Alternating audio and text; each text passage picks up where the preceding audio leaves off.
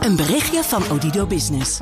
Hoe groot je bedrijf ook is of wordt, bij Odido Business zijn we er voor je. Met unlimited data en bellen en met supersnel en stabiel zakelijk internet. Ook via glasvezel. Ontdek wat er allemaal kan op odido.nl/slash business. Het kan ook zo. This Houston, contact with a test one. Touchdown confirmed. Hartelijk welkom bij Space Cowboys nummer 132. Hoi Thijs. Hey, hallo. Thijs Roes is er weer. Ja, ik ben er ook. Gezellig. Ja, ja, hoor jij Mijn, medeoprichter. Altijd leuk om weer eens een keer eh, tegelijk Precies. hier in deze studio te zitten. En eh, hartelijk welkom Ingeloes ten Katen, Dankjewel. planetair onderzoeker. Hè, Yes. dus geloof ik. Ja. Universiteit Utrecht Ja, en Amsterdam. en Amsterdam. En natuurlijk, niet onbelangrijk, onze alle, alle, allereerste Space Cowboys gast. Ja. Dus wij zitten nu met dezelfde setup als de alle, allereerste aflevering van Space. Cowboys. Dat is volgens mij, ik weet niet, ben jij hier de tweede keer, een derde, andere keren? Zijn we toen ook met z'n tweeën nog geweest? Misschien nog wel. eh, ik- er was iemand anders nog bij. Ja, daarom. Maar, eh, Dus de- volgens mij is dit, de maar goed, Ja, zo- zoek de archieven De oer. Volgens mij is het de, dezelfde setup als de alle, allereerste aflevering. Dus dat is eh, Oké, leuk. leuk. In het Even, even een hele korte inhoudsopgave. Wat is jouw leukste onderwerp, Thijs? Oef, vind ik wel moeilijker. Moeilijk, want Nou, dan moet ik het kiezen. dan. Nou, dan moet ik kiezen tussen Voyager of eh, simulaties van hele grote eh, sterrenstelsels en, eh, eh, en, en galaxy Nou, structures. toch dus ver- ik heb ze allebei verklapt. verklapt, dus daar wil ik het allebei over hebben. Dus ik merk nu Heel- al in Nederland altijd sportief lastig. Ja. En Ingeloes, wat vind jij leuk om te vertellen vandaag? eh, nou, ik heb drie dingen, maar de leukste vind ik Psyche. Psyche, en Psyche. dat is een, eh, een ruimtesonde. Help me even, die gaat naar een, een eh, asteroïde. hè? IJzerasteroïde. Ja, IJzer. Is een, ijzerasteroïde. een metalen Metaalasteroïde, ja. in die planeet. Ja. Eh, Oké. Ehm, en wat vind ik een leuke? Ga ik even lekker hard naar beneden. En, eh, oh ja, de, de Osiris Rex. Osiris Rex. eh, missie heeft eh, materiaal opgeleverd. Oh, en ik vond het ja. zo'n leuk feitje. Eh, de, er moest minstens 60 gram meegenomen worden. Dat, dat eh, wilden ze. En ze hebben nu al 70 gram. Alleen al van de buitenkant van het reservoir. Hey, Ja. Maar ze krijgen Nou het ja. toch niet open? Nou, maar goed, ze hebben toch al 70 Toch al, moet je nagaan. Maar Ja, wat, ja. wat erin, erin zit, iets van 250 gram nog. En de hele rest. eh, Ja, daar dat is gaan we echt belachelijk hoeveel, hoeveel erin zit. Oh, wat goed zeg. Ja, het is Het wordt straks toch gewoon met de vuilnisman meegegeven. Maar gaan we het er nog Niks over hebben? niet. hebben- Niks niet. Ja, dat is vooral voor jou natuurlijk van Ja, belang. nee, er wordt niks met de van meegegeven hier. Zullen we, dan, zullen we dan jou eerst het woord geven? Jouw eerste onderwerp. Ja, is hoeft niet het beste te zijn, maar eh, begin maar eens ergens over. Nou ja, nu je het toch over Osiris Rex had, ga ik Ja. het dan toch over Psyche hebben. Oh, prima. Ehm, Ja. Want dat is namelijk allemaal leuk aan elkaar gelinkt. Want wat ze met de Psyche-missie gaan doen, is eh, naar een als, het, in- als je het ziet geschreven staan, is het psyche. hè? Psyche, ja, psyche. En ik spreek het eh, op zijn Amerikaans uit. dat mag, maar dan weten de luisteraars ook hoe je het schrijft. En eh, Psyche eh, is een missie die gaat naar de asteroïde Psyche, of Psyche, hoe je het wil noemen. Ehm, en de reden wat- dat ze daar naartoe gaan is niet omdat er ongelooflijk veel elementen zitten waar wij op aarde eh, ook Rijk van kunnen rijk van worden. kunnen worden. Heel rijk. En ik zag een negen met heel veel nullen. Ja. Ehm, maar ehm, eh, we zijn natuurlijk nog steeds heel erg geïnteresseerd in de vorming van planeten. En ehm, wat je kunt doen in de asteroïdengordel hebben we heel veel oud materiaal. We hebben een aantal eh, wat verder eh, geëvolueerde asteroïden. Je hebt bijvoorbeeld Ceres, dat is eigenlijk stiekem een dwergplaneet. En je hebt eh, Vesta. En Vesta is een verder geëvolueerde asteroïde. Maar je hebt dus ook nog veel ouder materiaal. Ehm, en waar nou Osiris Rex naartoe is geweest, zijn ook de Hayabusa-missie, die materiaal terug hebben meegenomen. Dat zijn ehm, asteroïden die nog ja, wel al geregeld gebotst zijn, maar die nog niet verdere eh, differentiatie eh, hebben ondergaan. Want dat is als je groter wordt en je wordt op een gegeven moment zo groot dat je een, een dwergplaneet kan vormen, dan ga je differentiëren. Dat betekent dat je van binnen zo heet wordt en van buiten dat materiaal naar eh, het zwaarder materiaal naar de kern gaat zakken. Ah, ik vroeg me af, wat, wat bedoel je met evolueren? Maar dat is dus een proces Ja. dat plaatsvindt als zo'n ding groeit. Ja, zo'n ding groeit en, en je hebt door het botsen heb je warmte en ook eh, door allerlei eh, radioactieve val van elementen die erin zitten, die genereren ook warmte. Ja. En als zo'n ding maar groter wordt, op een gegeven moment is hij zo groot. Ehm, en die warmte zorgt ervoor dat het binnenste dus in het begin eigenlijk een soort van vloeibaar is. En al het zware spul zakt naar de kern. Wat ook weer warmte oplevert, veronderstel ik. Ja, en dat, Ja. En oh, dat levert ook weer warmte op. Dat is ook, nou ja, daar, daar worden eerste planeten inderdaad door verwarmd. Ehm, en nou, we hebben natuurlijk meteorieten die. We hebben planeten. We hebben meteorieten en, uh, en asteroïden die dus al een deel van die differentiatie laten zien. Zoals bijvoorbeeld Vesta, die is wat meer basalt. We hebben veel ouder materiaal, um, zoals bijvoorbeeld de, uh, waar Osiris Rex naartoe is geweest, naar Bennu ja, of Ryugu. Ja. Dat is ouder materiaal, daarmee kunnen we terugkijken. En wat Siege nou zo leuk maakt, is dat het waarschijnlijk een overblijfsel is, of dat, dat denken we, van een zo'n protoplaneet die dus wel um, gedifferentieerd is en een kern heeft gevormd. Maar daarna zo vaak is gebotst dat de hele mantel, dus de laag die daar buiten overheen zit, weer weg is. Oké, dus dat dus metaal is alleen het metaal is overgebleven. Het metaal is overgebleven. Hmm. En dat maakt het zo leuk, want we hebben dus nu eigenlijk is dit nog weer zo'n stapje. Want we hebben wel metalen uh, meteorieten of ijzermeteorieten noemen we die. Um, en die laten daar ons ook wat van zien. Maar, uh, en dat geldt eigenlijk voor alle meteorieten. Meteorieten zijn een leuk snapshotje, maar je hebt geen context. En daarom zijn die sample return missies zo ontzettend leuk. Want je, je hebt context. En hier hebben we ook context. Dus we, we zien niet alleen maar één ijzermeteoriet. Maar we zien ja, iets wat misschien wel een hele kern is geweest van zo'n planeet. En, die, en wat gaat hij doen? Wat gaat hij exact doen? Ja. Precies. Ja, nou, hij Wordt het ook een sample return? Uh, nee, dat uh, is met een ijshoudende meteoriet is het wat moeilijker om er materiaal Metaal, af te krijgen. Nee, knallen. Ja. En, een, um, las, oh, goed, een apparaat van boor, ja, ja, ijzerboordje. IJzerboor. Ja. Nee, nee dit, is, dit is gewoon een, een missie die er omheen gaat vliegen. Die gaat kijken naar het magneetveld. Die gaat kijken naar het oppervlak. Wat zien we allemaal? Die gaat meten wat de samenstelling is. In ieder geval van het oppervlak. Die Ja. wat zwaartekrachtmetingen gaat doen. En Ja. En hoe weten we dat dat ding van ijzer is? Eh, kun je dat zien? Of is dat oké? Dat eh, kunnen we al zien, want we weten. ehm, nou, we, we, we weten nog steeds van heel veel asteroïden die zijn niet waargenomen. Maar vrij veel asteroïden. We gaan natuurlijk naar een asteroïde waarvan je weet dat die ergens uithangt. Want anders dan reist het wat lastig. Ehm, en we kunnen dit dus al vanuit eh, observaties vanuit de aarde. eh, kunnen we met eh, reflectie, reflecterend licht kunnen we aan de spectra zien. Dus je, je, het zonlicht Ja. reflecteert en dan, dan een deel van dat licht wordt niet gereflecteerd. Dus aan die, uit, die, uit die spectra eh, kun je eh, al iets over de samenstelling zeggen, onder andere. Ja, ja, ja. En ehm, zo'n metalen asteroïde kun je alleen maar krijgen, zoals jij vertelde, doordat zo'n ding eh, eh, ehm, het metaal naar beneden zakt en dan de rest eraf geblazen wordt. Dat is Ja, ja normaal gesproken verklaring za- daarvoor. blijf- blijft dat er dus in zitten als je niet botst. Maar Ja. hier is dus kennelijk zoveel gebotst dat je de buitenkant, dus de korst en de mantel kwijt bent. Maar je kunt, er zit, eh, er zit genoeg metaal in een gewone, in een oudere meteoriet, en een chondriet bijvoorbeeld. Maar dat zit allemaal in eh, andere mineralen vast. En om dat uit die mineraalstructuur te halen, moet je het opwarmen en moet het naar beneden zakken. Dus die, weet je, bijvoorbeeld krijg je ijzer, zwavel, ijzer, nikkelverbindingen. Dat soort dingen vind je hier onder andere. En die krijg je, die vormen moeilijker ehm, zomaar los. Je ziet het een beetje soms, eh, als je naar het interstellair medium gaat en we gaan daar kijken, zien we soms van dat soort verbindingen. Maar in een setting als, de als het zonnestelsel kun je dit niet krijgen door klontering van ijzer, nikkel die maar bij elkaar gaat botsen. Nee, nee, nee. En je zei, eh, we hebben al wel eens ijzeren meteorieten natuurlijk. Ik moet altijd aan een prachtig verhaal denken dat eh, een zwaard van Tutankhamon eh, gesmolten is van een, eh, van een meteoriet die gevonden is. Dat Ehm, is serieus waar, aangetoond en ja, ja, ja, is aangetoond. Ja, dus- reviewed, dit en dat. ja, ja, ja, dat, ja, ja, al in de jaren Oké. 60 volgens mij is dat toen al aangetoond. Ja, gaaf zeg. Ehm, Wist ik niet. en eh, eh, d- dus we hebben al die, die meteorieten, maar toen, dan zeg je van er is geen context. Dus als je naar psyche gaat, dan weet je in ieder geval waar die is of hoe die er. Nou, je, weet, je, je, kunt iets, je kunt iets meer zeggen over grootte. En je kunt, ehm, je kunt ook duidelijker iets, iets zien over. ehm, eh, nou ja, wat we kunnen daar kunnen doen is kijken in hoeverre we meteorieten die we hier hebben kunnen relateren aan de samenstelling van die eh ijzerhouden, dat ijzerhoudende blok, zeg maar. En ehm, ja, je, je hebt een, een klein stukje meteoriet, is het toch moeilijker inschatten waar het nou vandaan komt.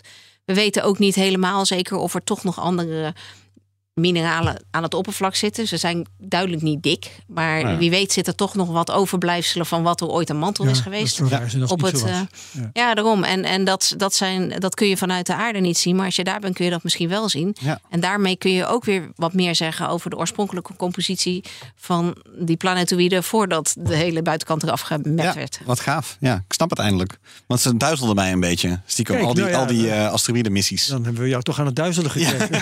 Sowieso. Mooi. Ja, Maar het is, het achievement. is dus heel leuk dat al die, al die dingen nu zo ook precies mooi bij elkaar vallen. Het duurt natuurlijk Ja. even voordat we van eh psyche of psyche eh, wat eh, resultaten krijgen. Ja, want die, Ja, die is nu 12 dagen of zo, 13 oktober geloof ik, 13 is gelanceerd.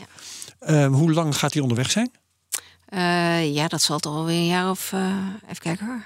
Zeven? Zes, zes, zes zijn altijd van die ingewikkelde reizen, vol met eh, flybys en zo. Ja, ja, ja, je moet eh, een paar keer eh andere gebruiken. En slingers krijgen en bijsturen. En, eh, En, en waar hangt dat ding uit eigenlijk?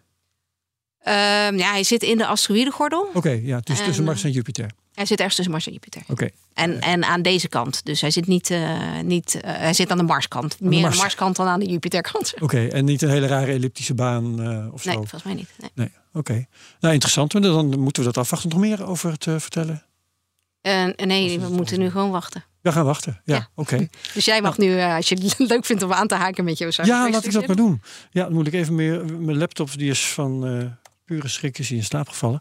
Ehm, maar Osiris Rex, ja, ik vond het een, dus een prachtig verhaal. Ik heb het eigenlijk voor een deel al verteld. Hè. Eh, eh, ze zijn bezig, dat ding, eh, dat is onlangs is dat aangekomen. Heb ik toen ook hierover verteld. Ehm, dat was 24 september.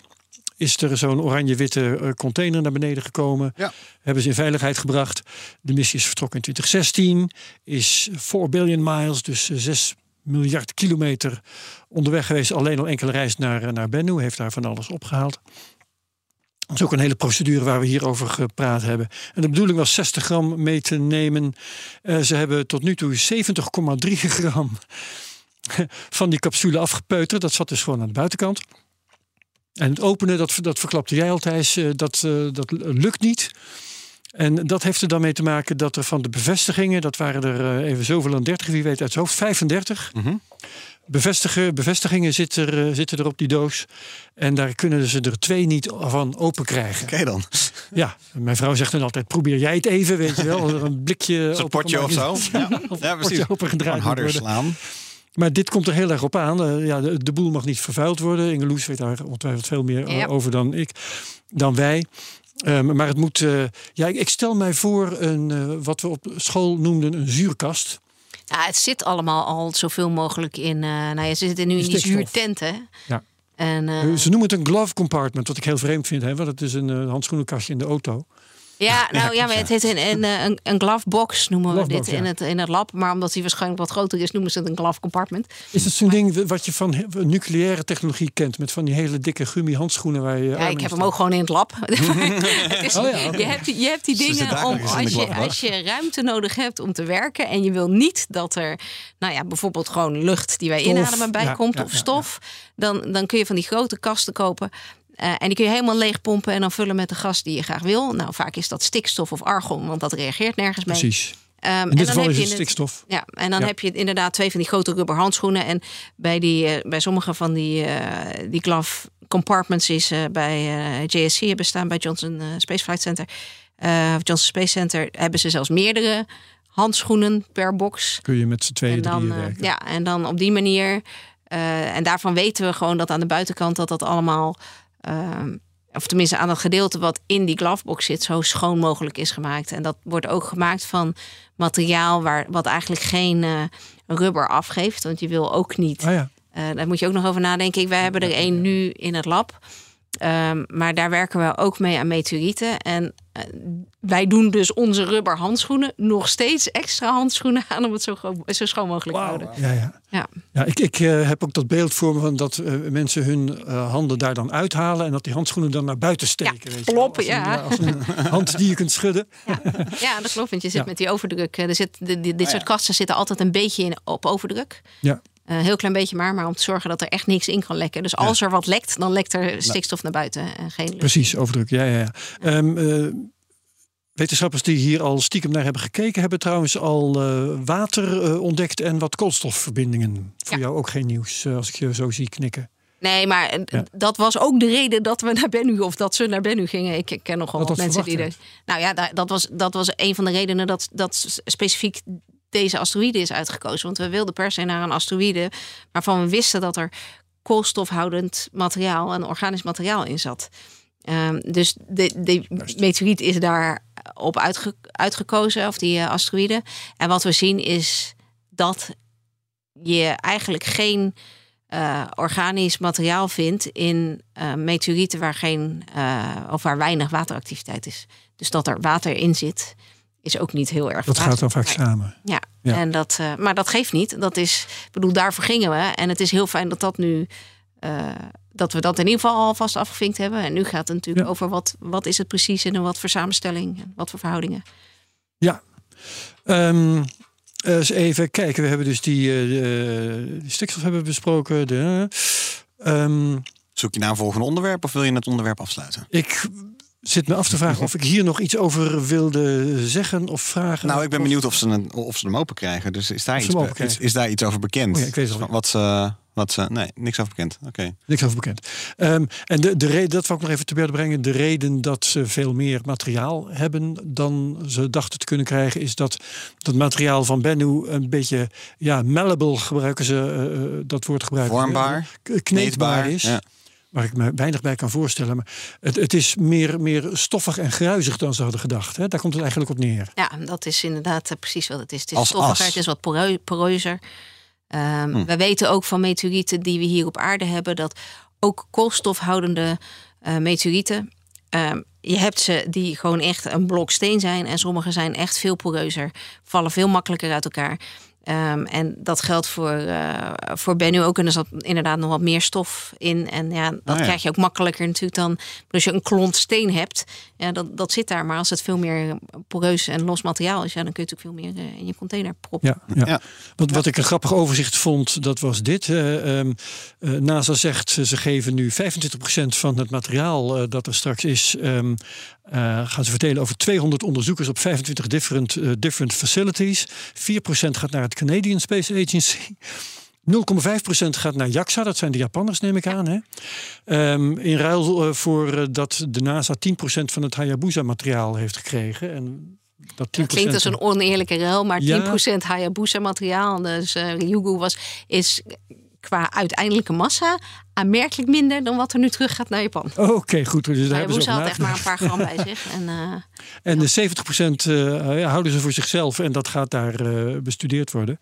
Het staat wel grappig. Much like Apollo Moonrock sample staat hier uit een stuk dat ik volgens mij uit Engadget heb of zo. Dan komen we zo nog op terug als het over de maan gaat. Ja, hè. Dat misschien meteen- in één keer aan door. wat er mooi. heel leuk aan is, is dat ze dus inderdaad, net als wat ze met de Apollo samples doen, is van die 70% gaat zeker 50% achter slot en grendel. Juist. Dus dat wordt Dat gefaseerd, eh, geanalyseerd. Ja. Omdat instrumenten, nou ja, die worden, er worden steeds nieuwere instrumenten met eh, hogere sensitiviteit. Ja. Eh, maar ook ander type metingen kunnen we nu doen. Nou, in het geval van Apollo kunnen we nu hele andere type metingen doen dan dat we 50 jaar geleden kunnen. En dat, ja, misschien is dat hiermee ook wel zo. Ja. Dus er wordt als expliciet materiaal nu niet geanalyseerd met het idee. Over een Later. jaar of 10, 15 kunnen we weer meer. Beetje net als met eh, dopingmateriaal eh, in de sport. hè. Serieus? nog, nog, nog één, ja, dan wordt ook na tien jaar kan je, kun je nog gepakt worden. Maar goed, dat is een ander verhaal. Wa- Waar ik benieuwd naar ben, ze hebben nu eh, ja, ongeveer vier keer meer dan ze hadden gedacht hè, aan materiaal. Ehm, ik had net dat overzicht van al die procenten. Krijgt iedereen gewoon nu vier keer meer dan ze dachten te krijgen? Of gaat die drie maal extra wat ze nu hebben, gaat die eh, op een andere manier nog gedistribueerd worden? Weet jij daar iets van? Ehm, nee, dat weet ik niet. Maar zoals het meestal gaat bij NASA, ehm, bijvoorbeeld bij de meteorietencollectie, ehm, die is ook op een gegeven moment open voor aanvragen. Dus ik Ah. kan me nu voorstellen dat ze misschien wat meer materiaal beschikbaar stellen voor, Ja. nou ja, bijvoorbeeld voor mij, want ik heb geen, geen directe Ik link. wou net vragen, heb je al besteld? Ik heb nog niet besteld, maar goed, ik kan me voorstellen dat er dus meer, eh, eh, meer materiaal voor dat soort dingen worden, eh, beschikbaar Ja. wordt gesteld. En daar, eh, ja, wat je dan doet, is dan schrijf je een voorstel. Ja. Waarin je zegt, ik wil zoveel materiaal, daar wil ik dit, en dit onderzoek mee doen. Daar heb ik zoveel materiaal voor nodig. Ga ik die en die en die stappen mee doen. En dan verwacht ik, dan wil ik die en die analyses mee doen. En, want ja, het meest, meest van dit soort werk is destructief. Dus wat je analyseert, Het gaat op. Ja. het gaat op. Ja, ja, ja. Maar je hebt wel een plan. Je wilt iets. Eh, nou, ik heb het natuurlijk in mijn achterhoofd. Er zijn, eh ik doe in Utrecht allerlei experimenten, ook nu met meteorieten. En eh, er zitten wel dingen in mijn achterhoofd dat ik denk, nou, laat, laat ze maar rustig. Maar ik kan me voorstellen dat ik over een paar jaar wel denk, nou, ik wil dit toch, dit en dit Ja. toch eens even bekijken. Hartstikke leuk. Leuk. Nou ja, ben benieuwd. Ja. Hoop het. De, de, de maan en Apollo dan maar, hè? Om maar eh, Ja, want sluiten. als we dan toch bij de maan zijn. Ja. Ja, ja, Nou, ja oké. Ik, ik, ik dacht eigenlijk dat, eh dat Inge Loes hem ging doen hoor, deze. Oh ja, is het zo? Ja, zeker. Oh, Ja, pardon, ja. ja, Nee, ik heb er wel een paar vragen In over. de voorbereidingen van deze podcast hebben we ontzettend zitten harren waar we de, wie, die doet. maan Wie doet de doen. maan? Maar ik was al heel blij dat Inge Loes het hierover wil hebben. Want eh, Dan mag jij hierna met je simulatie. ja, ik, computers en simulaties kan ik wel iets over vertellen. Maar over eh, maanstenen, eh, je hoort het. Inge Loes is daar veel beter in dan ik. Nou, het, het leuke aan die maanstenen is, Ja, wat dus is er aan de hand? Precies wat, waar we het net over hadden. Dat Mhm. Dit zijn dus maanstenen die meegenomen zijn door Apollo. En die hebben dus 50 jaar achter slot en grendel gezeten. Ja, ja. En nu kunnen we met nieuwe technieken kunnen we weer beter kijken. Ja. Ehm, en waar naar gekeken is, is je.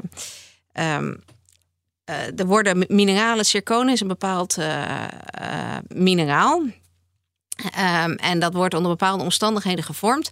En als dat eenmaal gevormd is, verandert het niet heel erg. Chemisch is het, ik heb het nagekeken, zirconiumsilicaat. Zirconiumsilicaat. Zirconium- Maar er zit altijd van allerlei kleine een elementen. SiO4. Het is een mineraal, hè? Ja. ja. Ja, maar er zitten, als je een groter, groter mineraal hebt, dan zitten er altijd elementen, andere elementen in. Ja. En ehm één element wat het erg fijn vindt om in zo'n zircoonmineraal te zitten, is uranium. En uranium vervalt. Ja. Ehm, en dan blijft er lood achter. En ehm, we zien aan de, aan de mineraalstructuur dat dat lood hoort daar niet. Eh, dus het zit er wel, maar dat, het past niet in de structuur.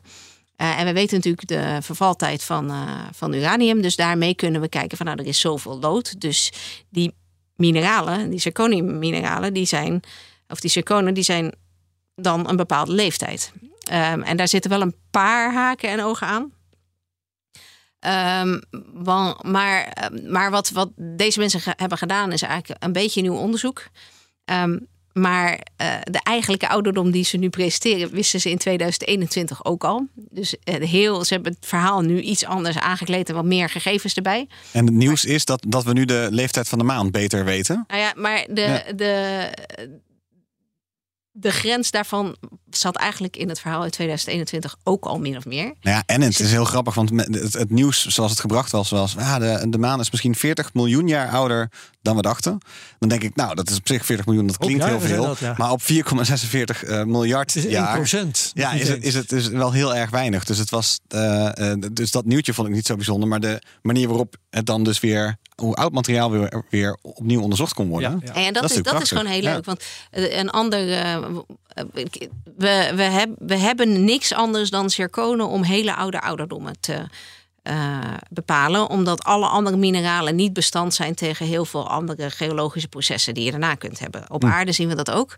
Hebben we ook zirconen. En zirconen kunnen in ieder geval tegen nog. eh, nou, als je nieuw gesteente vormt. Of als je een beetje gesteente een beetje onder een hogere druk of onder een hogere temperatuur eh, brengt, dan de meeste mineralen kunnen daar niet tegen. Dus die lossen op en vormen nieuwe mi- mineralen. En zirconen blijven over het algemeen wat ze zijn. Dus het, het zijn echt onze oudste tijdcapsuletjes. Maar het is niet zo dat ze helemaal 100% hetzelfde blijven als dat ze altijd zijn geweest. Ehm, dus ja, daar moet je natuurlijk veel over nadenken van nou ja, hoe, hoe lossen we dat op? En een van de dingen is dat ehm, die, die zirconen, ik, ik heb hier vanmiddag uitgebreid even over gepraat met Wim van Westrenen van de VU. En, eh, want dat is natuurlijk onze maanexpert in Nederland. Ehm, en ehm, die, eh, en wat, wat hij ook zei is dat ehm, wat je hebt met zirconen is dat de, de vervaltijd van het uranium gaat eigenlijk pas tellen als je gesteente al een heel eind afgekoeld is. Dus dit, dit wat de- deze tijd je geeft, is ehm, op, deze, op dit punt was de maan al een afgekoeld genoeg voor die zirconen om te kunnen blijven bestaan. En, en dan dat uranium te laten vervallen in die zircoonstructuur. Dus de maan is waarschijnlijk nog ouder, maar dit is het oudste punt wat we kunnen dat- de- de- dateren. Ja, ja, daarvoor was, eh, was hier misschien allemaal dan een gesmolten vorm of iets Ja, dergelijks. en daar hou je geen zircoon aan over. Ja, ja, ja. Dus- ik vind het wel heel leuk dat je dit verhaal vertelt. Want ik heb twee stukken gelezen over dit onderwerp. Eén van Space.com en nog een andere, geloof ik. En die legden dit allebei slecht uit. en, ehm, Ja. Ik heb wat achtergrondkennis. Dus ik, eh, ik vermoedde dat het iets zou zijn zoals jij nu vertelt. Maar ik wist het niet zeker. En dan ben ik zo blij dat iemand dat gewoon stellig kan vertellen. Ja. Nou, ik- en, en, die nieuwe techniek eh, die ze nu gebruiken, is dat je nu, nu echt op de atoomschaal kunt kijken eh, hoe zitten die, die elementen nou in dat kristal? En, en hoe, hoe, hoe zitten die ingevangen? En daarmee kun je ook weer iets zeggen over hoe oud iets is. Dus het is, de techniek bestaat al een aantal jaar, maar wordt ook weer steeds meer verbeterd. En uh, de, je ziet niet alleen hiermee, maar ook met andere oude stenen uh, wordt deze techniek uh, meer en meer gebruikt. Ook voor meteorieten overigens. Om te kijken van kunnen we toch nog kijken of het nog iets ouder is. Alleen maar door die interactie tussen de atomen en, ja. de, element, en de, elementen in een, in een mineraal. En atom probing noem je het, toch? Ja, atom probe tomography. Dus het vertelt je... Ja. Tomografie is eigenlijk een soort van CT-scannen. Dus je maakt een CT-scan van je mineraal. Ah ja, ja. En uh, las ook dat zirconen, maar dat, was ook de verwarring, juist mij. Of is het nou wel of niet uh, harder dan diamant? Uh, oh, dat is een goede vraag. Um, ja, nou. Zie je? ja, dat is, dat, en waarom vroeg jij je dat af? Want... Ja, omdat de ene zei dat het harder dan diamant was. Oh, toen dacht ik, hè, maar er is toch niks anders dan diamant? Toen zei een andere site weer dat...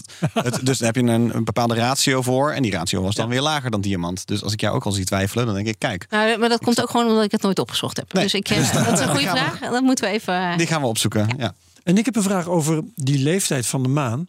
Want we hadden het dus over 1% en wat maakt dat nou uit? Maar mijn vraag is eigenlijk, maakt dat uit? Want ik, ik, ik kwam eigenlijk tot de conclusie, als dat zo wordt opgeblazen, die 40 miljoen jaar, is er misschien wel een heel belangrijk verschil. Maar wat kun jij ervan zeggen? Het, het maakt uit, want het vertelt je iets over um, de, het punt in de evolutie waar de aarde zich op dat moment bevond. Ja. Dus als we 40 miljoen jaar ouder zijn, was de aarde ook 40 miljoen jaar minder afgekoeld, bijvoorbeeld. Ja. En hoe warmer de aarde nog was, onder andere. Um, en nou, er zijn allerlei dingen die een rol spelen. Um, hoe snel de aarde draaide zonder de maan om zijn as, bijvoorbeeld.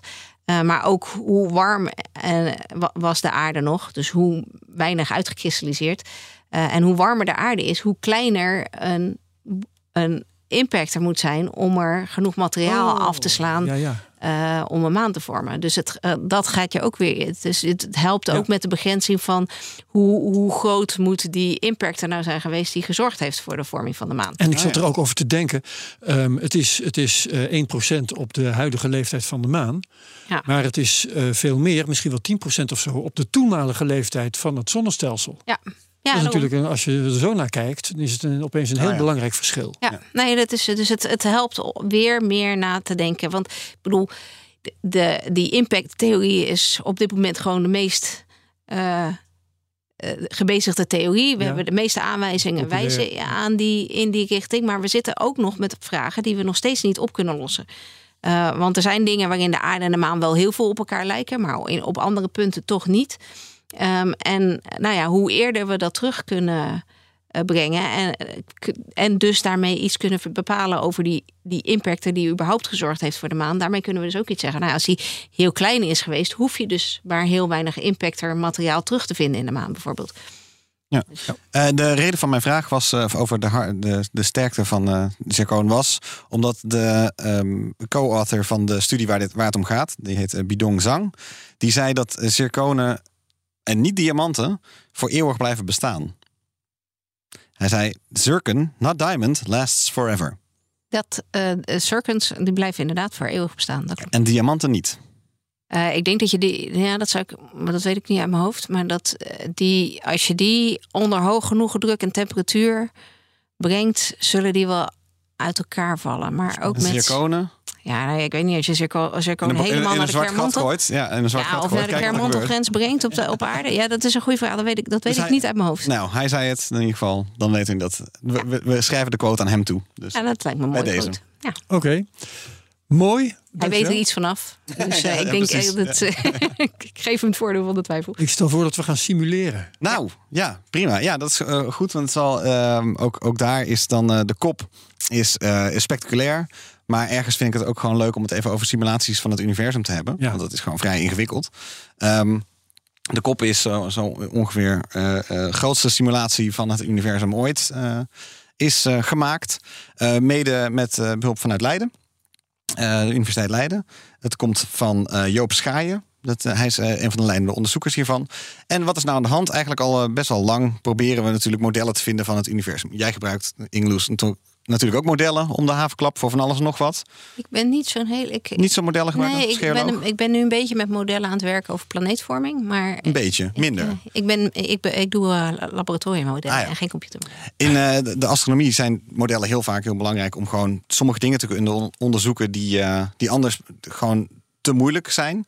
Bijvoorbeeld, ehm, eh, in dit geval gaat het dus om eigenlijk de grootste, eh, de universum op de grootste schaal. Galaxy clusters, het totale web van, van alle eh, sterrenstelsels bij elkaar, van de Big Bang tot nu.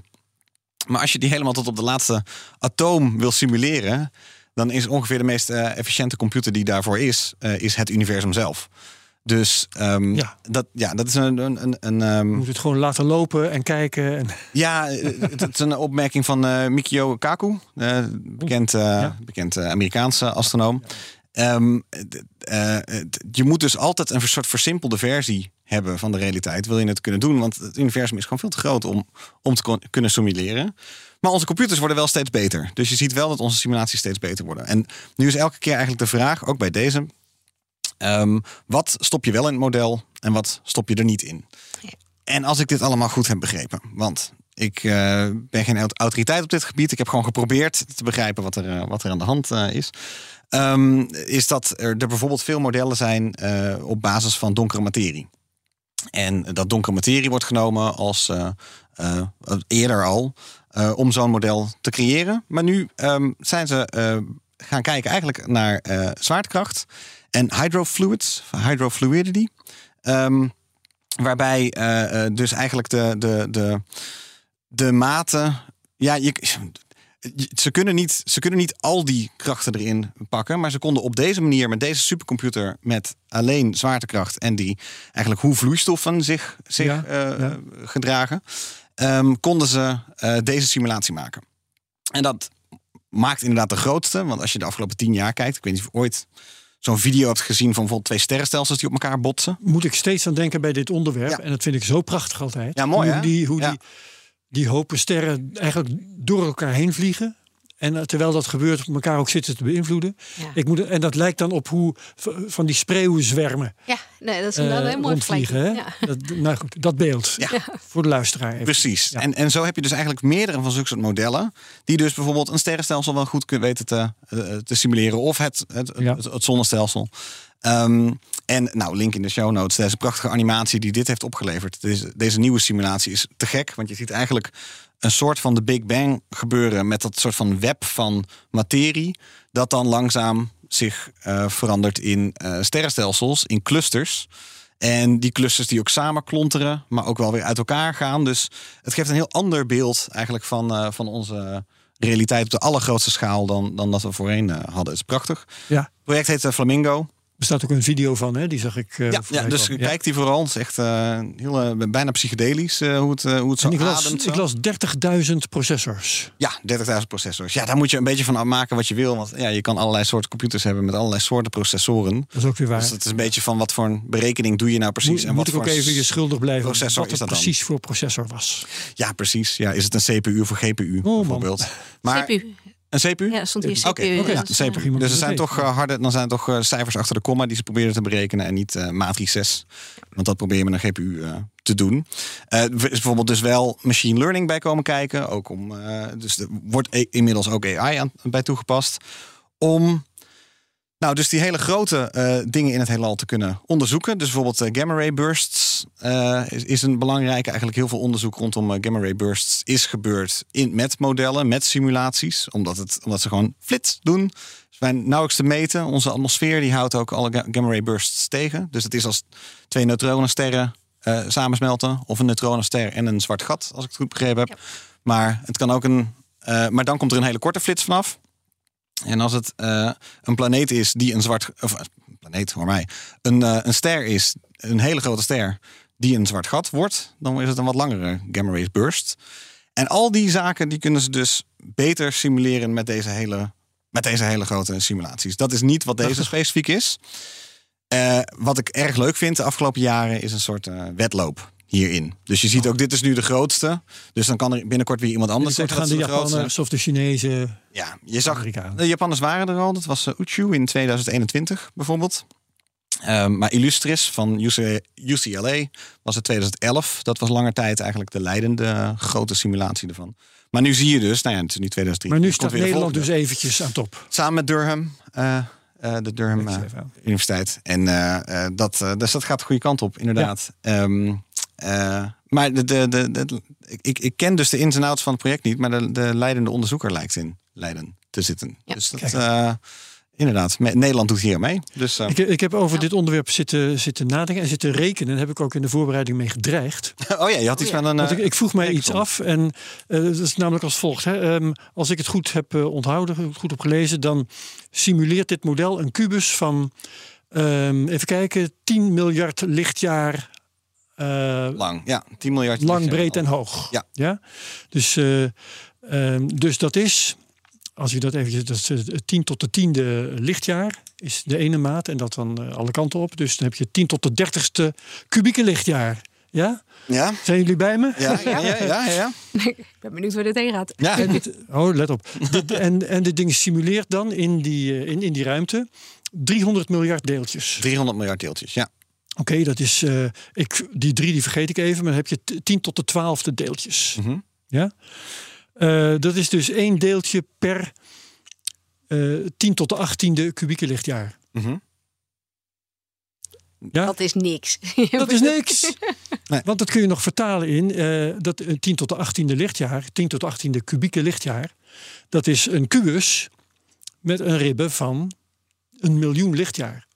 Ah ja. Dus in elke kubus van een miljoen bij een miljoen bij een miljoen lichtjaar Ja. heb je één deeltje Nou, in deze simulatie. Precies. Nou, ja, als je ziet dat je hem op een eh, laptopscherm kan bekijken. Dus dan is hij behoorlijk, behoorlijk uitgezoomd. Mijn vraag is dan, en dan Ah, kijk ik even ja. de kant van Ingeloes op, hoe, hoe kan dit een realistische simulatie zijn?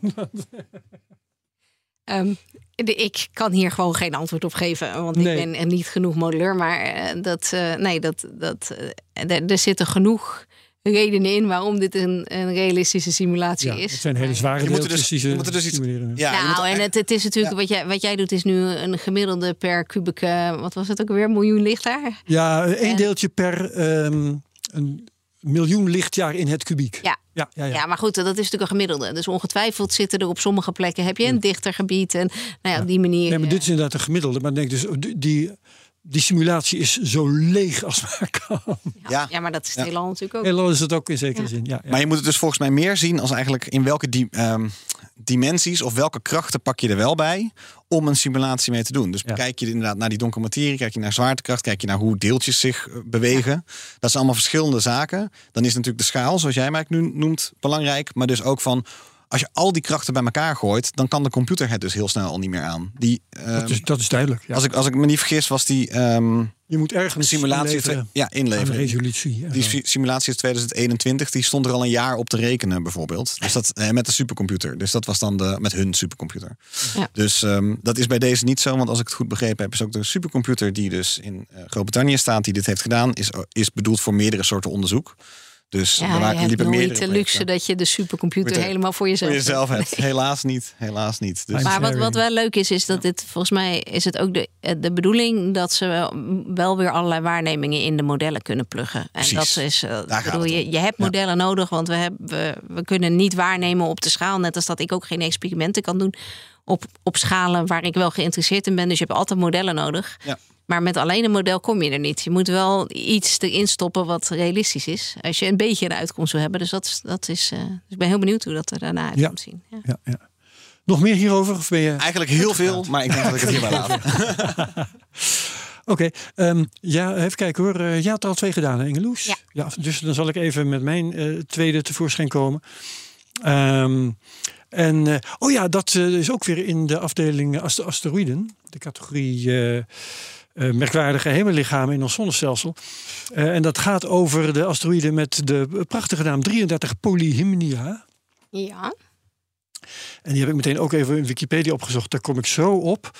Ehm, maar ehm, het verhaal dat ik aantrof eh, online, dat gaat erover dat dat ding zo zwaar zou zijn, of in ieder geval zo dicht.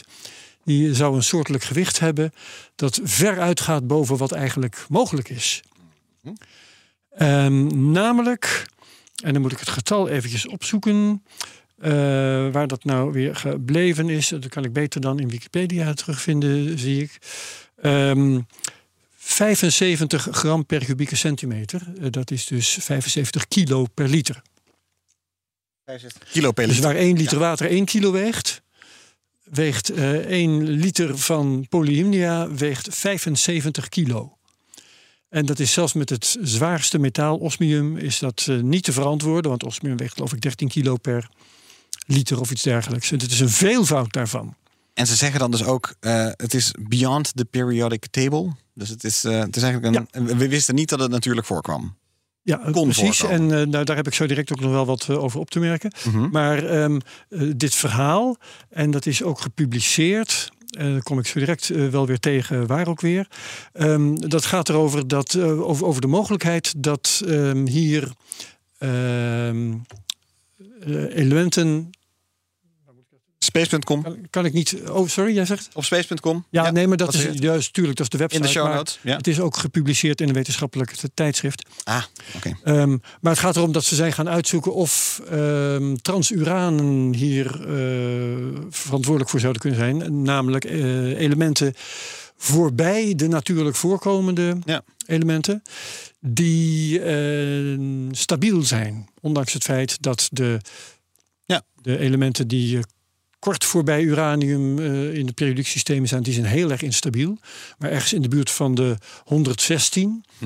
aantal protonen in een atoom, eh, daar zou het dan weer een beetje stabiel worden. En nog Oh ja. veel verder, in de buurt van de 164, heb je weer zo'n eiland van stabiliteit. En dan Oh, heb je dus over Oh, ja, Daar wist ik ook niks van. eh, Nee, eh, chemische elementen met. Ja. met eh, atoomkernen die eh, meer dan twee keer zo zwaar zijn als de zwaarste atoomkernen die van nature voorkomen. En die dus Nou niet ja, aan elkaar deze vallen. komen ook van nature voor natuurlijk, maar we kennen ze alleen gewoon niet. Eh, nou, de vraag is of ze van nature voorkomen. Er is, theoretisch eh, zouden ze er kunnen zijn. Maar of ze er echt zijn, dat is dan net de vraag. Ja, oké, dat eh, ik, ik wou net zeggen, maar als ze er zouden zijn, dan, dan lijkt me toch de- dat ze natuurlijk voorkomen en dat ze daar niet door, nou ja, iets anders gemaakt zijn. Oh ja, nee, gesynthetiseerd zijn door de aliens. Ja. Nee, nee, nee. nee, Maar, nee. maar eh, oké. Eh, Nee, maar eh, ja. De publicatie gaat er dus over dat. ehm, Van eh, Johan Rafelski, van de, een professor aan de Universiteit van Arizona. Dat, Waar zocht jij net naar, volgens mij? Precies. Want ik moet een beetje zoals 2 voor 12. Van ringelingelingeling, van ik heb het antwoord, weet je wel. Ja. Oh ja. ja. Ik heb dan zo ook nog een antwoord over cir versus Diamond. Oh, dat- Oké, goed. Maar ehm, eh, die is dus gaan rekenen aan, aan eh, elementen rond het atoomnummer 164 inderdaad. En dan zouden er een soortelijk gewichten kunnen voorkomen van, even kijken, ehm 68,4 gram per kubieke centimeter. Dat is weliswaar minder dan er nu verondersteld wordt voor polyhymnia. Maar het is binnen de meetfouten en zo is dat, zou dat dan misschien nog net kunnen. En is het iets dat we kunnen gaan minen en dat we dan een, eh, weet ik veel, onze hele samenleving Wie weet, behalve dat de andere eigenschappen van dit materiaal, die zijn nog even niet uitgerekend. Maar eh, wie weet wat het voor exacte, exacte soort, eigenschappen zou hebben. Maar wat, wat vind jij van dit? Vind je dit in de verste, verste verte geloofwaardig?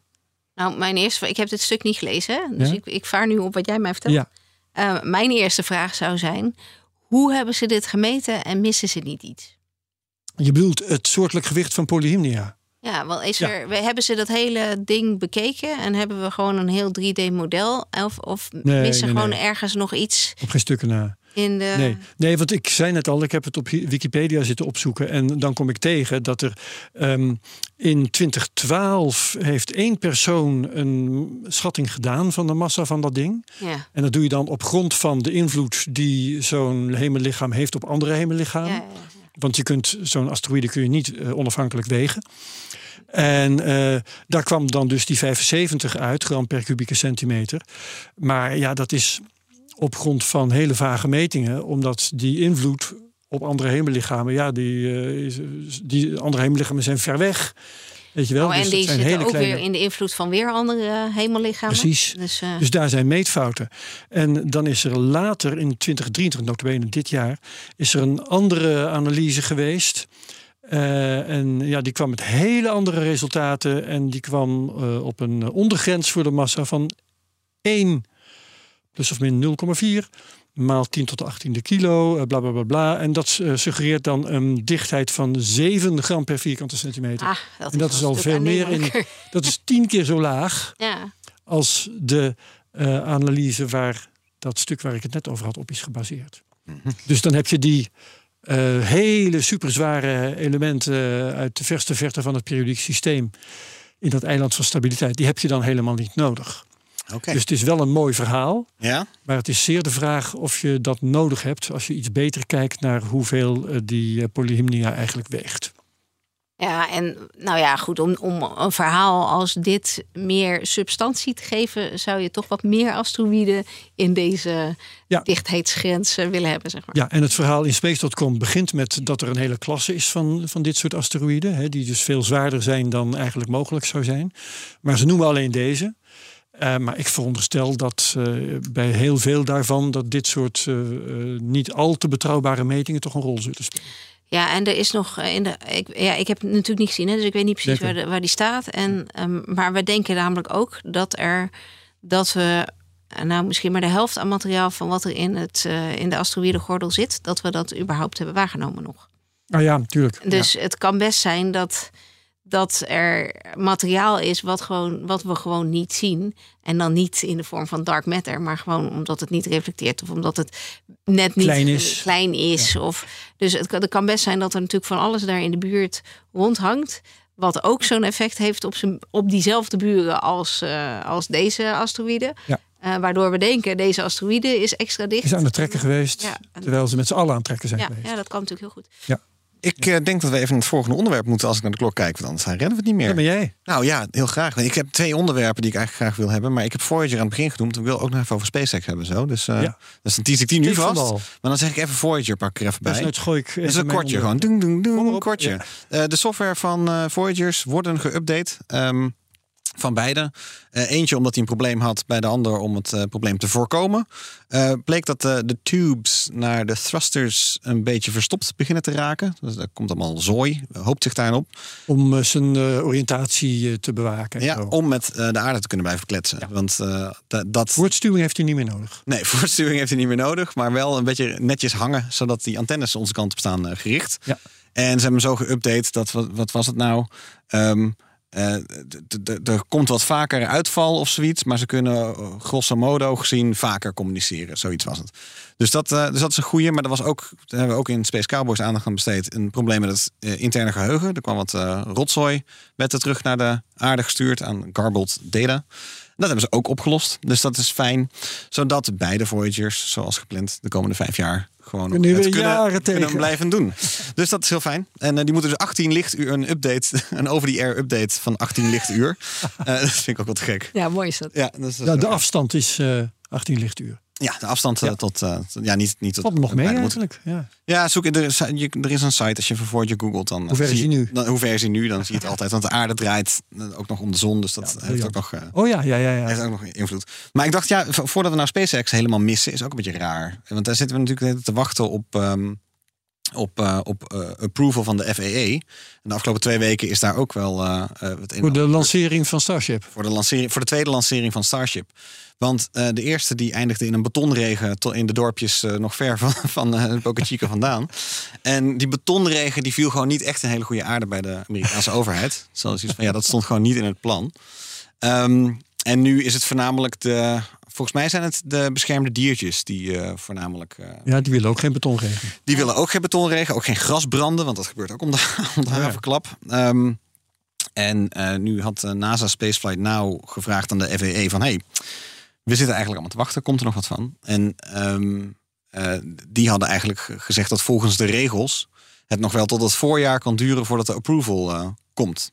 Dus toen werd iedereen bij SpaceX gek. Want die hadden zoiets van, ja, sorry, maar als wij zulke hoogwaardige technologie in een half jaar kunnen ombouwen... dan moet het rapport dat daarover verschijnt toch ook in een half jaar te maken eh, zijn. En dat je dan een maandje uitloop hebt, of om wat voor reden ook, oké. Maar die, die worden nu bang. eh, want eh, ehm, ja, zij willen gewoon aan de gang. Dus je ziet nu ook dat ze druk aan het zetten zijn. Dus er zijn een, een, Hoe zet je druk in dit geval? er is een, ehm, noem je dat? Een groepje mensen van SpaceX, een afvaardiging naar het congres gegaan om eh, Oh, daar eh, eh, het committee van de FAA er te van overtuigen dat ze meer mensen nodig hebben bij, bij approval, zodat het sneller gaat. En ze hebben gisteren een wet dress rehearsal gedaan. Dus ze hebben ze boven op elkaar gezet. Eigenlijk alles doen. Geen static fire, maar totdat je als het ware vlak voor de grote rode knop. Dat doe je dan niet. Maar al het andere wel. Ging goed. En vervolgens mooi plaatje tweeten. Sorry, posten. ehm, eh, SpaceX vervolgens op X. Met ehm, eh, wij zijn er klaar voor. Wij wachten alleen nog op de FAA. Dus die is van 12 uur geleden. Oké, dus alles wat er nu nog fout gaat is hun schuld. Weet je wel, ja. Dus Ja, dat, ja, dat is wat ze eigenlijk nu zeggen. Van, eh, nu, dus er ook een publieke campagne, om het zo te zeggen. Die ene quote van de FAA of van de Fish and Wildlife Administration was het volgens mij. Die ehm, was een beetje van, volgens de regels kan het nog een half jaar duren. Daarmee wordt niet gezegd dat het nog een half jaar duurt. Eh, maar dat is dus... kopen onszelf wel een beetje tijd nog. Ja, ja, precies. En eh, over twee weken is er een soort publieke hearing... waar volgens mij nu een link van rondgaat... dat iedereen daar dan moet inspreken om, om druk te zetten. Maar goed, de diertjes van bij bij eh Boca Chica hebben ook rechten. En ik hou, en ik wat hou voor van diertjes diertjes. zijn dat eigenlijk? Oef, volgens mij uit mijn hoofd ging het over schildpad. Over schildpad die daar zat. En het is een vogelbroedplek eh, Ah, ja. die belangrijk is. Welke nou Ja. precies ehm, aan het water. beschermd is, weet ik niet helemaal. De zee is niet heel ver. Nee, de zee, het is de zee en de Rio Grande komt eruit. Dus je hebt ook Oh, een ja. rivier. Dus wat dat betreft ecologisch best interessant eh, gebied. Mm. Wetlands ook, mo- mooi. Ja, Ja. ja, dus het is eh, eh, nou ja, ook belangrijk dat daarover na wordt gedacht. Alleen ik kan me voorstellen Vinden dat wij ook. men wel gewoon, ja, inderdaad een half jaar moet genoeg zijn. En het was gewoon zo dat Ja, maar de ze hebben het ook wel een beetje onhandig aangepast. Als het nou de Ah, eerste... lomp, hè? Ja. dat was gewoon lomp. Als je Lomp. nou iets minder lomp was geweest in het begin, Ja. was het misschien nu ook. Ik bedoel, als je, als Ja. je zo lomp je eerste stap zet, dan kan ik me ook wel voorstellen dat de rest denkt, nou, Ja. ja, ze hebben drie jaar gewoon geleden gewoon be- besloten van ja, eh, of Elon Musk, van ja, we doen niet zo'n eh, zo'n water eh, deluge system. Want in principe, hij vond het en niet Om, nodig. om de effecten van die lancering op, op het beton van Ja, dat je het met water gewoon afvoert eigenlijk. tegen te houden. Ja. Ja, en dan niet het hele beton, eh, de onderste beton weg, wegblaast. Ja. Ehm, eh, want eh, het principe van Starship is dat, als het ware, hij moet overal kunnen starten en landen. Dat is een beetje het idee, zo weet je wel, het filosofische idee. En precies, een soort eh, hè, snel, sneltramvervoer. Ehm, Rode plein, alles. van het Rode Plein naar de Rode Planeet in een, in een wip en een scheet. Ja. Eh, maar dat eh, eh, eh, deed hij dus niet. Ook omdat het gewoon extra investering was op dat moment. Dacht, ah, is niet nodig. Nou, bleek wel nodig. En dat is dus wel onderdeel natuurlijk van het gedoe nu. Ja. Ja. Dus dat even over Dat SpaceX, want dat wil ik niet zomaar missen. Ja, dat was ook belangrijk. Ja. Ehm, jij hebt er ook nog één volgens mij. Ingrid. Ja, dat kan ook heel kort. Ja. Eh, want we hadden het net al in het kader van eh, Flamingo, die grote simulatie. eh, had- hadden we het al even over gammaflitsen Ja, ja, en hoe die gevormd worden. En eh, daar hebben, ze hebben nu met James Webb een gammaflits ehm waargenomen, waargenomen. En eh, dit was er een van twee neutronensterren. En nou ja, wat Thijs net ook al zei, het is vrij moeilijk om die dingen überhaupt waar te nemen. En dit is, wacht even, dit is breaking news. Dit is breaking news, Dus we want moeten jingle. moeten beginnen Vanaf- natuurlijk. jingle, Vanaf breaking vijf news. uur vandaag is het embargo van het nieuws. En af. vandaag morgen, is 25 oktober, even Ja, voor de goede 25 oktober. Morgen, 26 oktober, staat het in Nature. 2023. En, ehm, eh, maar wat ze nu gedetecteerd hebben is niet alleen die gammaflits, maar ook de vorming van het element tellurium. Oh, En ehm, nou, we hebben natuurlijk allerlei modellen wel waaruit we weten eh, onder wat voor condities je dit soort hele zware elementen vormt. Maar dat zien we nooit. En dit is natuurlijk ongelooflijk gaaf dat je nu gewoon ziet. Kijk, je hebt zo'n gammaflits. Er komen twee neutronensterren. Die komen bij elkaar. En nou, in die flits, na die botsing, vorm je dus dit soort elementen als tellurium. En ja, dat is, nou ja, het is altijd weer fijn om, om daar ook gewoon bevestiging van te hebben. Omdat we het gewoon hebben waargenomen. ja. En is, is tellurium dan nog iets speciaals in dit verband? Of eh, had het bij wijze van spreken ook gewoon een ander eh element Nou ja, maar je, tellurium kun je, heb je, voor tellurium heb je wel grote nova's nodig. Die kun je niet in het binnenste van een ster. Omdat het een redelijk zwaar Ja. element is. Ja, en dus je hebt eh eh, de circulaire, oh, dat kan ik nog wel even in de show notes zetten. Er circuleren hele mooie eh, periodieke tabellen waar, waar je kunt vinden wat voor processen je nodig hebt om bepaalde eh, elementen te vormen. Dus voor bepaalde elementen heb je bijvoorbeeld supernova's nodig. En dit is dan een kilonova. Dus je hebt bepaalde, bepaalde hoeveelheid kracht nodig om, om bepaalde elementen te kunnen vormen. En dus ook niet te veel en niet te weinig. Dus een nova kan andere elementen maken dan een supernova. Ja. Wat gaaf zeg. Ja, dat wist ik eigenlijk niet. Oké, dan moeten we gaan kijken wat voor nova's dan die dat, dat element 164 eh kan Ja, nou maken. inderdaad, dat wordt dan een hele leuke. Ja, De soep, de, de soep van ontploffende planeten die dus alles maken. Gewoon, dat ja wel- maar ontploffende planeten, daar kom je Ah, niet zo ja, ver dat mee. is niks. Ontploffende, ik doe het weer. Het is gewoon de tweede keer vandaag dat ik uh, Of vast planeet zeg in plaats van ster. Ik weet niet waarom. Ontploffende sterren. Ja. In plaats van, eh, ja, eh, die dus uh, verschillende soorten elementen maken. En tellurium, waar kennen we dat verder van? Ja, dat is een van de zware elementen in het periodiek systeem. Doen we er verder iets mee of kennen we het ergens? Klinkt als een metaal, maar eh, Nee, nee. of niet dat je, er, dat je er gereedschap van maakt of iets dergelijks. Nee, ik geloof ook niet dat het in je mobiele telefoon zit. Nou, iedereen kan het zelf googlen. Ja, leuk. Ja. Ja. Maar eh, dus met James Webb gedetecteerd. Ja. En ik zal inderdaad in de show notes nog even een link zetten naar zo'n eh, Oké. periodiek tabel. En waar Een van de Ja, vele prachtige achievements Mag- van de James Webb telescoop. Mag ik ook nog iets in de show notes gooien? Maar. namelijk, een- eh, dus een ander ding was ook nog een SpaceX gerelateerd. Was, is wel een leuk, mooi, eh, mooie mini-documentaire over hoe eh, er een ontzettende start-up industrie is ontstaan in Los Angeles rondom SpaceX. Dus eigenlijk omdat SpaceX Hey. daar aan de slag is gegaan, ehm, eh, Los Angeles opeens een soort space Wat city aan het worden is. dan in de buurt van Los Angeles? Want Uh, Hawthorne zit daar. Hawthorne ligt, ligt een soort van in LA. Dus iets ten zuiden van het vliegveld uit mijn hoofd. En ehm, eh, ik vond het wat ik altijd zo mooi vind, want dat is de details wat die van een space-industrie die allemaal gemaakt moeten worden. Bijvoorbeeld, ehm, het gaat altijd over raketten en dingen, hoe je dingen hier van aarde wegbrengt. Maar als ze helemaal daar zijn, heb je natuurlijk thrusters nodig, waar we het eerder, eerder over hadden bij Voyager. Die ook goed werken, goedkoop zijn en, eh, en, en van alles kunnen doen. Dus dan is er een bedrijf daar dat bijvoorbeeld gewoon alleen maar gespecialiseerd is in alleen maar thrusters. Ehm, om die goed en goedkoop te doen. Of eh, een bedrijf dat alleen maar bezig is met hoe haal je het beste eh, materiaal van een asteroïde af. En wat toch interessant is nu in vergelijking met toch een paar jaar geleden toen we in Space Cowboys erover hadden, is dat die mensen zeggen dat het geld veel makkelijker loskomt, ook voor zulke soort dingen waarvan we eigenlijk vier jaar geleden eh, ook in deze podcast zeiden van nou, nou, nou gaat dat nou wel gebeuren of zo.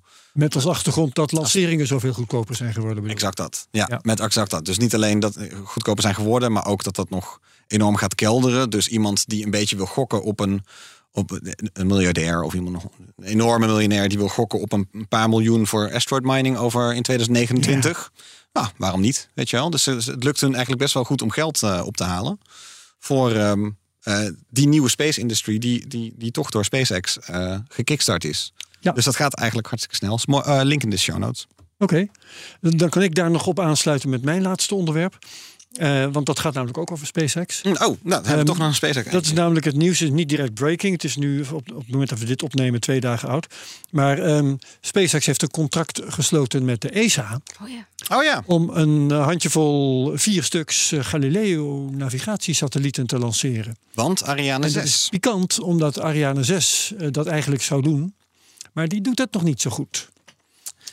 Ja. Eh, dus, En nu zie je daar dus dezelfde dynamiek ontstaan als wat in de Verenigde Staten eerder is gebeurd. Precies. Ja. En eh, de ESA heeft ook wel samengewerkt met de Russen. Want eh, een, eh, een of meer van de testsatellieten volgens mij van het Galileo-systeem zijn met de Soyuz al omhoog gebracht. Eh, maar ja, met de Russen willen we niet meer samenwerken. Ja. Dat is verbroken vanwege Oekraïne. Ja. Daar werken we niet meer mee. En eh, toen moest de ESA gewoon te raden bij SpaceX. En het is de bedoeling dat het bij één keer blijft. en dat de volgende Oh. keer dat er weer Galileo's omhoog moeten we gewoon moeten. weer terug naar Maar Ariane waarom? 5, Ja. of niet? Ja, nou, Ariane 5, ja. Waarom ga je die niet gewoon weer fabrieken? Hè? Dat Ja. eh, zou toch moeten kunnen. Want eh, geloven wij erin dat die Ariane 6 het over een halfjaartje gewoon doet? Ik zie jou al heel zuinig kijken. Loes. Ik ben een beetje uit de raket. Ik heb ooit stage gelopen bij Ariane Spas. Oh ja. En dat was in de tijd dat de eerste Ariane-raketten werden gelanceerd. En eh, de Ariane 5-raketten. Ja. En eh, ja, dat was natuurlijk super spectaculair. Ehm, en toen deden ze het heel lang. En nu probeer je dan iets nieuws. Het zou dan wel fijn zijn als je dan je eigen track record kunt waarmaken. Juist. Ja, het is natuurlijk lastig als er, eh, als er eigenlijk oude technologie vertraagd is die misschien ook te duur is. Ik bedoel, dan is het zo'n typisch zo'n overheidsprogramma dat misschien nog wel uitgebouwd wordt. Kijk, het komende jaren, is maar- natuurlijk, en net als met de SLS, eh, Ja. S- SpaceX heeft laten zien dat de toekomst zit in herbruikbare raketten. Ja, Ja. En die heeft verder niemand. Behalve Nog, een enkel behalve- ander Amerikaans bedrijf. ja, nou, Maar voor zover ik weet zijn eh, nog eh, de ESA nog de. NASA daar serieus mee bezig. Ja, Russen ja, ja, dat ook niet. Ja, ja. Ja, je moet aan, aan de ene kant, eh, ik bedoel, op een gegeven moment, je- wil niet te afhankelijk worden, maar aan de andere kant, het is een raket.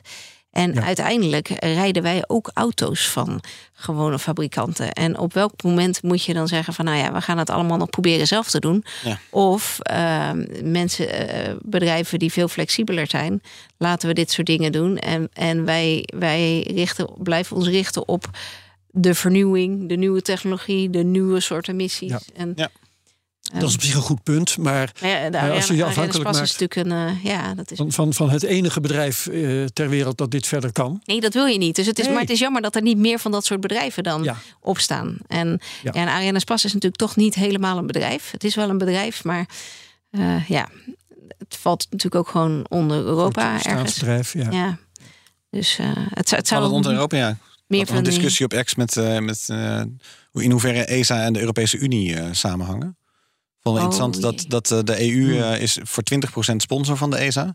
Maar in ESA zitten dan ook weer niet EU-landen, want het is verder echt geen onderdeel van de E EU. Nee, maar dat is volgens mij ook een ongoing discussie al heel lang. Want volgens mij wil de EU best ESA eronder. Ja, En dat ESA gevoel heb ik dus ook een beetje, eh, ja. Doei, daar gaan we niet doen. Ja, Dus terwijl je ESA wil heel eigenlijk graag af- onafhankelijk blijven. zo- ja. Ja. En dat, nou ja, daar zitten dus ook gewoon te veel EU-landen in. Die er ook, ja, moet je die er dan zomaar weer uit gaan knikkeren? En die hebben nu de mogelijkheid om wel mee te doen in een spaceprogramma. Ja. En als het EU wordt, eh, niet meer. De reden dat ik er een beetje op aansla ook is om- omdat je zegt van ja, het- zou de laatste keer moeten zijn. Dan denk ik, oh Ja. man, dan, dan voelt het meteen alsof ze toch de realiteit niet echt in de ogen durven te kijken.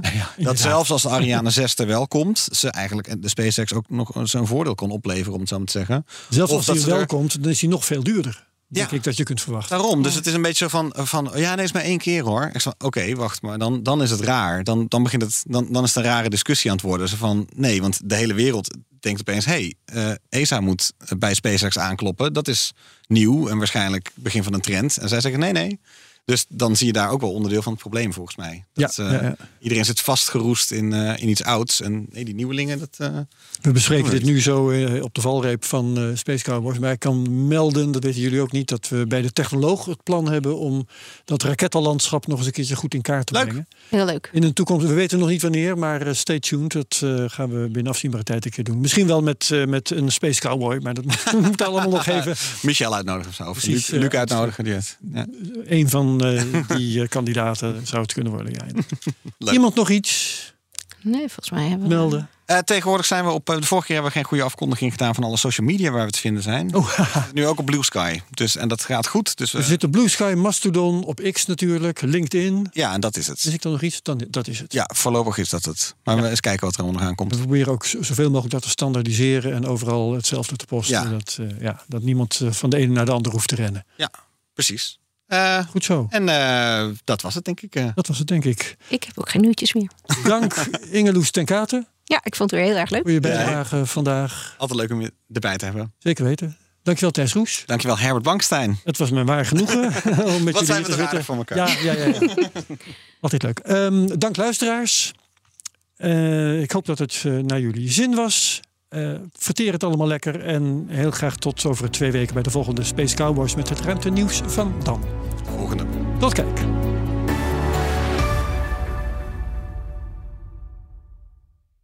Een berichtje van Odido Business. Hoe groot je bedrijf ook is of wordt, bij Odido Business zijn we er voor je. Met unlimited data en bellen en met supersnel en stabiel zakelijk internet. Ook via glasvezel. Ontdek wat er allemaal kan op odido.nl/business. Het kan ook zo.